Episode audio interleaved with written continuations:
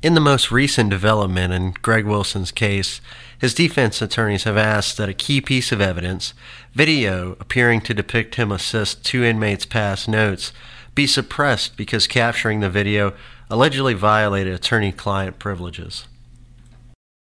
Wilson's defense team gives several reasons, including citing BCO's inmate visitation policy that states attorney client communications will not be monitored, in an effort to make the case that Wilson had a reasonable expectation of privacy and that authorities illegally obtained the video.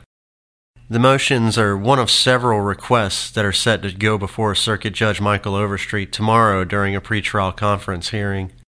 It will determine what ultimately will end up before a jury during his tentatively scheduled trial September 17th. This is Zach McDonald. Visit thenewsherald.com to read the entire article.